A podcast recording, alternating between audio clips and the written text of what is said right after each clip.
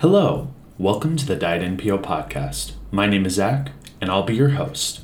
What's up, listeners? This is a podcast episode number 10, and today I'm taking a deeper dive into nutrition and our immunity, as well as discussing a few vitamins and minerals related to our immunity to apply to the RD exam. Thanks again for all of you that have continued to show support. Don't forget to rate, subscribe, review wherever you catch your podcasts. New updates for me, everyone, is that I actually ended up with COVID shortly after the 4th of July for the first time ever. And I tell you, I think I know it's the first time ever because I don't know about you, but I've never felt this way in my life. I know that sounds so retro for 2019 of like, oh, I got COVID, but I have to say that I was a bit proud up to this point for never getting it, and now I'm just a little bit bummed that I lost my bragging rights. But I am happy to say that I am a survivor, and I know all of you had great concern in your voice there. But at least I can breathe well enough to still have my bragging rights, so really it's not all that bad right now. During that short isolation window, thankfully it was just that five days, I was really trying to stay on top of taking plenty of vitamins, minerals, electrolytes, and fluids, as I was just anxious that I would have some significant side effects. One of the downsides of being sick is that you really don't have much of a taste for fresh food, including most of our fresh fruits and vegetables. Especially in the raw form, I don't know about you, but I couldn't think of a less appealing thing to eat. This got me taking a multivitamin for about five to 10 days to stay on top of my vitamin and mineral needs. And so I basically had the most expensive urine for about five days, as most people do that take a multivitamin. You always see that we're urinating out that extra. But it got me thinking about nutrition and my immunity and made me feel like I needed to dig in a little bit more to know about what specific vitamins I should be continuing to eat to help meet my needs and boost that immunity. Let's start by introducing the immune system a little bit. Now, the immune system is this big network and it coordinates to all of the body's defenses against anything that threatens our health. Think here something like a bacterial infection that we might get from foodborne illness, a virus such as COVID, or a toxin that we come in contact with that's chemical.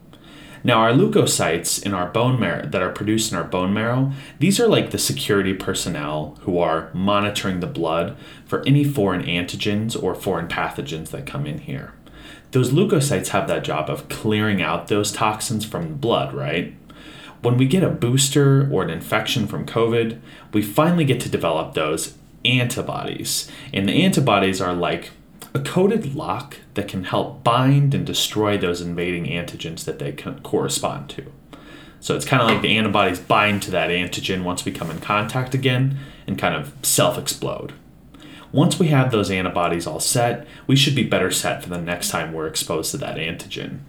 Maybe you've learned about food allergies and a little bit of how this antigen thing goes with a food bo- with a food excuse me with a food allergy this there's this massive autoimmune response to foods that are otherwise harmless in the diet.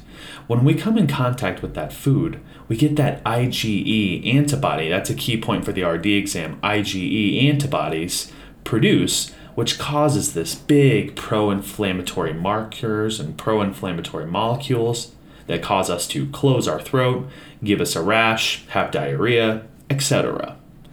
Let's go ahead and let's get into those specific vitamins that we need to focus on for our good immunity. Diving into some of the top players, and why not? Let's talk about the one that caused all that scurvy and all those pirates vitamin C. Remember, vitamin C is a water soluble vitamin that always gets this rap for how much it helps us with our immune system. We get vitamin C from multiple sources. Think colorful fruits and vegetables mostly red pepper, oranges, kiwi, and grapefruit, just to name a couple top sources there. Vitamin C has these specific roles to our immune system, and I'm going to try to just go over the broad concepts here. It supports our epithelial barrier function against those pathogens by potentially protecting against the environmental oxidative stress. So that's like saying it's trying to keep that, that nice barrier function to make sure that nothing passes through the barrier that it shouldn't, so, when we're deficient in vitamin C, sometimes that happens a lot more with pathogens. Vitamin C also accumulates in those immune fighting cells and helps to enhance their response to infection, basically boosting them up to make them stronger.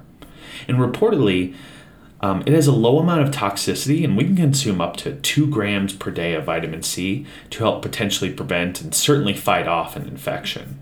Next, steering into its neighbor here, which is vitamin D. Vitamin D is on deck for our immune system function vitamins.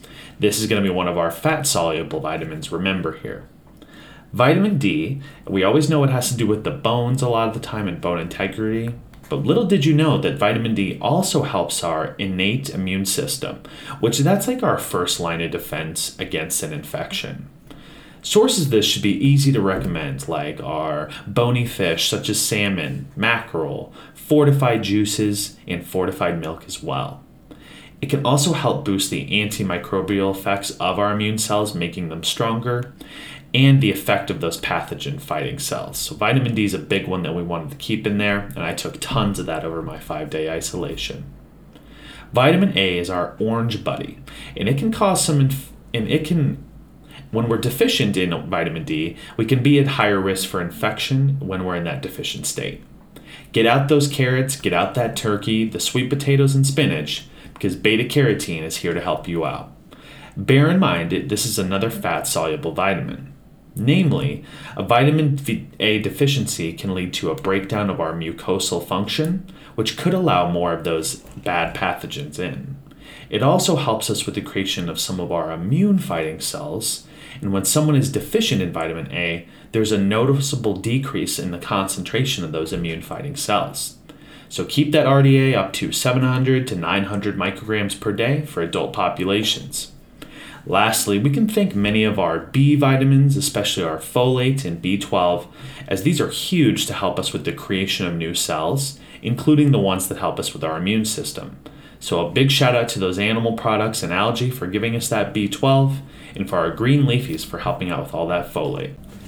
Now that you know how to boost up that immune system and put it on steroids with our vitamins, now let's go through a couple of random vitamin and mineral practice questions to help out with our immune system, as well as just going through all of our vitamin and mineral discussion. Xerophthalmia is a condition most closely associated with blank deficiency. First off, you need to know what xerophthalmia is. So if you can't really recognize that, we need to try to kind of figure that out. Zero is that prefix, or this XE is kind of that prefix of um, when it's abnormal or without. And pathalmia is kind of discussing uh, a lot of the moisture. And what we're talking about here is the eye. And what this is, is abnormal dryness of the conjunctiva of the cornea of the eye. It's kind of that eye kind of dryness type of thing. This is a common deficiency related to one of our vitamins here. And let's go through our answers to see which, if you can identify which one that'll be. So we're looking at is it vitamin B6, vitamin E, vitamin B12, or vitamin A. Again, xerophthalmia is a condition most associ- closely associated with a blank deficiency. B6, E, B12, or A. I'm going to go through each of our kind of options here, maybe starting with B12. I know that B12 can, as I just discussed, it's one that can definitely help me out a lot of the time when I'm trying to make new cells, and I know B12 helps me out with my deficiencies, certainly.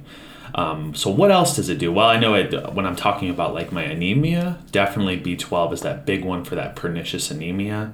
Do I think it's going to cause dryness in the eye? Eh, probably not. It's not going to be the first one that I'm going to go with there. So I would probably get rid of B12 as being one of those answers there, and I'm going to go ahead and just ditch that out. Going into vitamin E, what do I know about vitamin E? Well, I do know that it's going to be an antioxidant. That's a huge piece of what it does there. It's, it's a huge antioxidant. So if I have some oxidative stress or infection in my body, it can definitely help to reduce that through that antioxidant property. Does it have to do with dryness of the eyes? No, I'm not thinking it does. So I'm going to go ahead and eliminate that as maybe not my best fit. I have vitamin B6, also known as pyridoxine, is one of my B vitamins when I think of B vitamins, I'm thinking of, of course, like our immune, I'm sorry, a lot of creation of our cells, DNA, RNA, helping out with a lot of that t- type of things. But do I think of dryness of the eye with pyridoxine? Well, I'm not going to go fishing for something that's not true. So, um, no, I don't think B6 or pyridoxine is going to be a good fit. Let's check my last answer here vitamin A. Well, what I do know about vitamin A is that I know vitamin A corresponds to beta carotene and retinol. And if we recall, whenever we talked about eat those carrots if you want to have good eyes, this is the reason why. Vitamin A does correspond to xerophthalmia as a deficiency because vitamin A is really much about that eye health. And so, a lot of the times when I see a deficiency that's causing a side effect of eye health or something wrong with the eyes, like night blindness, I'm going to think vitamin A, and that's going to be my best fit for this here. Moving on to number two, which of the following foods would be the best source of vitamin D? Okay, again, best source is what I'm thinking of here, not just a good source. What's the best source here? I land with A, spinach, B, non fortified orange juice, C, sardines, or D, baked beans. Again, which of the following foods would be the best source of vitamin D? Looking for the best. Spinach, non fortified orange juice, sardines, or baked beans? Well, let's start from the top here. Starting with spinach, what do I know about spinach? Well, I do know that spinach is a good source of probably like vitamin K. We always think of those leafy greens. Maybe even my folate being a good source of that for the spinach, and probably the vitamin C as well. But is it going to have a lot of like fat to it? Because again, vitamin D is a fat soluble vitamin. So will spinach have a lot of that? I'm thinking no, or definitely at least I'm not thinking it's the best source here. So I'm going to go ahead and push that off to the side. Non fortified orange juice. Well, I know that oranges and orange juice have lots of vitamin C in them, as that's always classically what we know about it, right? But what do I know about vitamin D when it comes to it? Well, I know that a lot of my fortified beverages will be fortified with vitamin D, but if this one's non fortified orange juice, I don't think it's going to be a good source of it so it's out for me. Moving on to C, sardines. I do know that some of those fatty fish and the fish with the bones were some of the ones that had vitamin D in it, so I would hold on to that for a second. And then lastly, baked beans. Well, I would think with baked beans, obviously we can get a lot of different types of foods. A lot of vitamins and minerals can be found in baked beans. It's very protein dense, so we're going to get some of our B vitamins in there as well. But am I going to be getting a lot of vitamin D for beans? if I had to decide between C or D and it's a 50 50 shot of what I feel best about, I'm going with sardines because I knew things like mackerel and salmon were great sources of vitamin D, and so I'm going to choose that. Sardines is my best fit here, certainly. Lastly, number three here. Which of the following foods would you recommend for a patient with a non healing wound? Would I go with kiwi, potato, oatmeal, or mushrooms. Again, which of the following would you recommend for a patient with a non healing wound? So we're looking for the recommend and a non healing wound. Which one will that that'll be? Kiwi, potato, oatmeal, or mushrooms? Starting from the top, I know that kiwi is a good source of vitamin C here. And especially when I'm thinking of wound healing, I'm thinking of a lot of our high protein foods as being a big source. I'm thinking of a lot of our making sure we get proper amounts of like iron in the diet as well. And I really think about vitamin C as being a big one because vitamin C helps to keep that nice strong integrity of, of the kind of the skin and the, the cells there to kind of prevent that infection. So I'm to look for maybe a good source of vitamin C here. What do I know about kiwi? Hmm, well, it is a fresh fruit or vegetable, so I would say it's a good source of vitamin C. I hope you would too. I'm going to hold on to that for now and see what else I got here. Potato. Well, I know potato is a great source of potassium, for example. I know it's a great source of simple carbs, um, but I don't think it's going to be a good thing for a non healing wound. Or at least I can tell you the patients I see with non healing wounds, they eat tons of potatoes and their wounds still suck.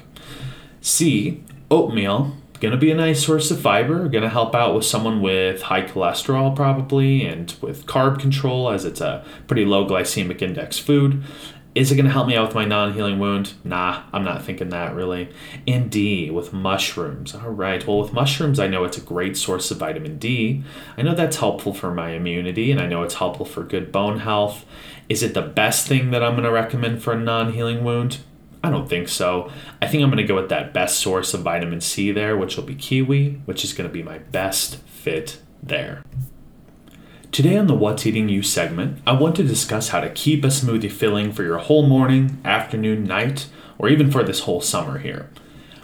Well, you might have started out by juicing or making smoothies the first time. Do you remember what type of smoothie you actually made? I feel like the first one I made was some random thing I saw on Food Channel, and maybe it was a classic recipe of like a cup of juice, milk, or water, and I blended up with like a cup of fruit with some veggies. And I remember doing it and be like, oh, this is good for a little bit.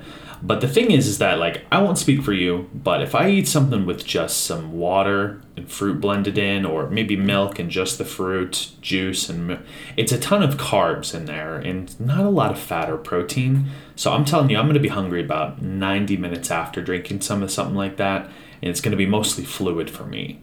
And why is that? Why is it not holding me over? Well, the primary reason is that smoothies like that, they're so deficient in any protein or fat, and we know those foods provide a lot of satiety to us, or they stick with us a lot longer. Remember, if you eat like a simple carb, like Chinese food, you are going to still be hungry like an hour later because you didn't have a lot of carbs or protein to really bind that up and stick with you here.